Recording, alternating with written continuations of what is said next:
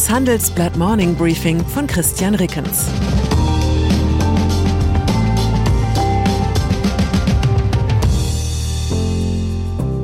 Guten Morgen allerseits.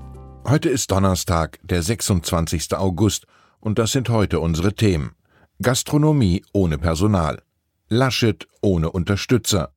Kabul ohne Amerikaner. Nach einer kurzen Unterbrechung geht es gleich weiter. Bleiben Sie dran. Sie investieren in Aktien, es fehlt Ihnen aber eine klare Strategie. Ihr Depot ist ein Sammelsurium mehr oder weniger guter Ideen. Dann geht es Ihnen wie vielen. Lernen Sie in der Masterclass Erfolgreich investieren, alles über kluge Börsenstrategien. Mit dem Rabattcode Investieren20 gibt es 20% Nachlass auf den Normalpreis. Infos unter handelsblatt.com slash erfolgreich-investieren. Arbeitsmarkt. Keine wirtschaftspolitische Sonntagsrede ist wirklich komplett, ohne dass darin der drohende Fachkräftemangel beklagt wird. In Wirklichkeit droht der nicht, er ist längst Realität. Und nun werden speziell im Dienstleistungsbereich auch angelernte Kräfte und Aushilfen knapp. Viele Servicemitarbeiter der unteren Lohnstufen, in manchen Bereichen über die Hälfte, haben ihrer Branche während der Corona-bedingten Kurzarbeit den Rücken gekehrt und sich beruflich umorientiert. Die Folge, wer einen Platz in einem geöffneten Lokal ergattern will, muss mittlerweile bisweilen selbst in Provinzstädten Zeitfenster reservieren, wie sonst in London oder New York. Und am Regionalflughafen Baden-Airpark blieben vor einigen Tagen 140 Passagiere am Boden, weil es zu wenig Personal gab, um vier Flüge parallel abzufertigen.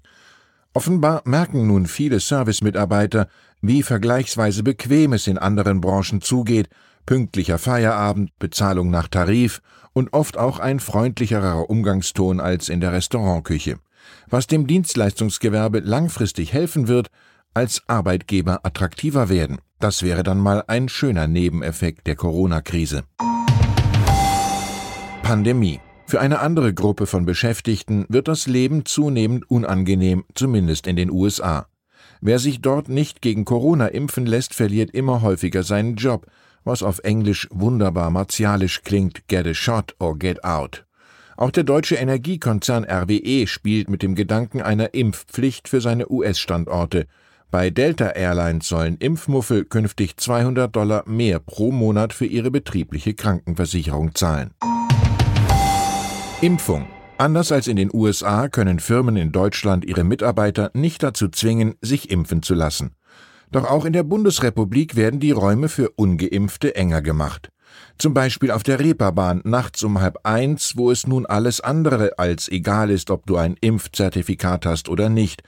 In Hamburg können Gastronomen und Veranstalter ab Samstag entscheiden, ob sie nur Genesene und Geimpfte einlassen und im Gegenzug von vielen Corona-Auflagen befreit sind. Wer nur getestet ist, ist dann ein armer Wicht, denn er kennt dich nicht, mein St. Pauli bei Nacht. Im Rest der Republik ist eine rege Debatte entbrannt, ob es sich beim Hamburger 2G-Modell um ein nachahmenswertes Vorbild handelt oder eine staatliche Impfpflicht durch die Hintertür. Bundestagswahl. In der CDU war gestern Tag 1 nach dem Forsa-Schock jener Sonntagsfrage, bei der die SPD im Bund erstmals seit der Ära der frühen Pfahlbaukulturen wieder vor der Union rangierte. In der Partei von Armin Laschet machte sich am Mittwoch eine revolutionäre Erkenntnis breit, es ist möglicherweise nicht alles allein die Schuld des Kanzlerkandidaten. Laschet mag glücklos agieren, doch er wird von den Unionsgranden auch ziemlich im Regen stehen gelassen. Den Ärger ziehen Altvordere wie Hessens Ministerpräsident Volker Bouffier und Bundestagspräsident Wolfgang Schäuble auf sich. Die beiden CDU-Präsidiumsmitglieder hatten im Machtkampf zugunsten von Laschet eingegriffen. So fragte ein frustrierter Unionsabgeordneter meine Kollegen Daniel Delhaas und Jan Hildebrandt, warum hört man denn jetzt so wenig von Bouffier und Schäuble? Afghanistan. Im Bundestag schlug gestern die Stunde der Aufarbeitung der Afghanistan-Krise.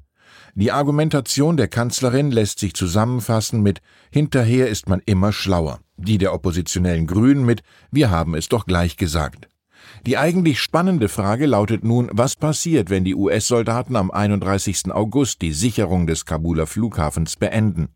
Mehrere Meldungen haben uns am Abend bangen und zugleich hoffen lassen. Die Bundeswehr will ihre Luftbrücke laut Spiegel bereits am heutigen Donnerstag beenden. Grund die immer schlechtere Sicherheitslage um den Kabuler Flughafen. Die Taliban haben zugesagt, dass Afghanen auch nach dem US-Truppenabzug am 31. August das Land verlassen dürfen.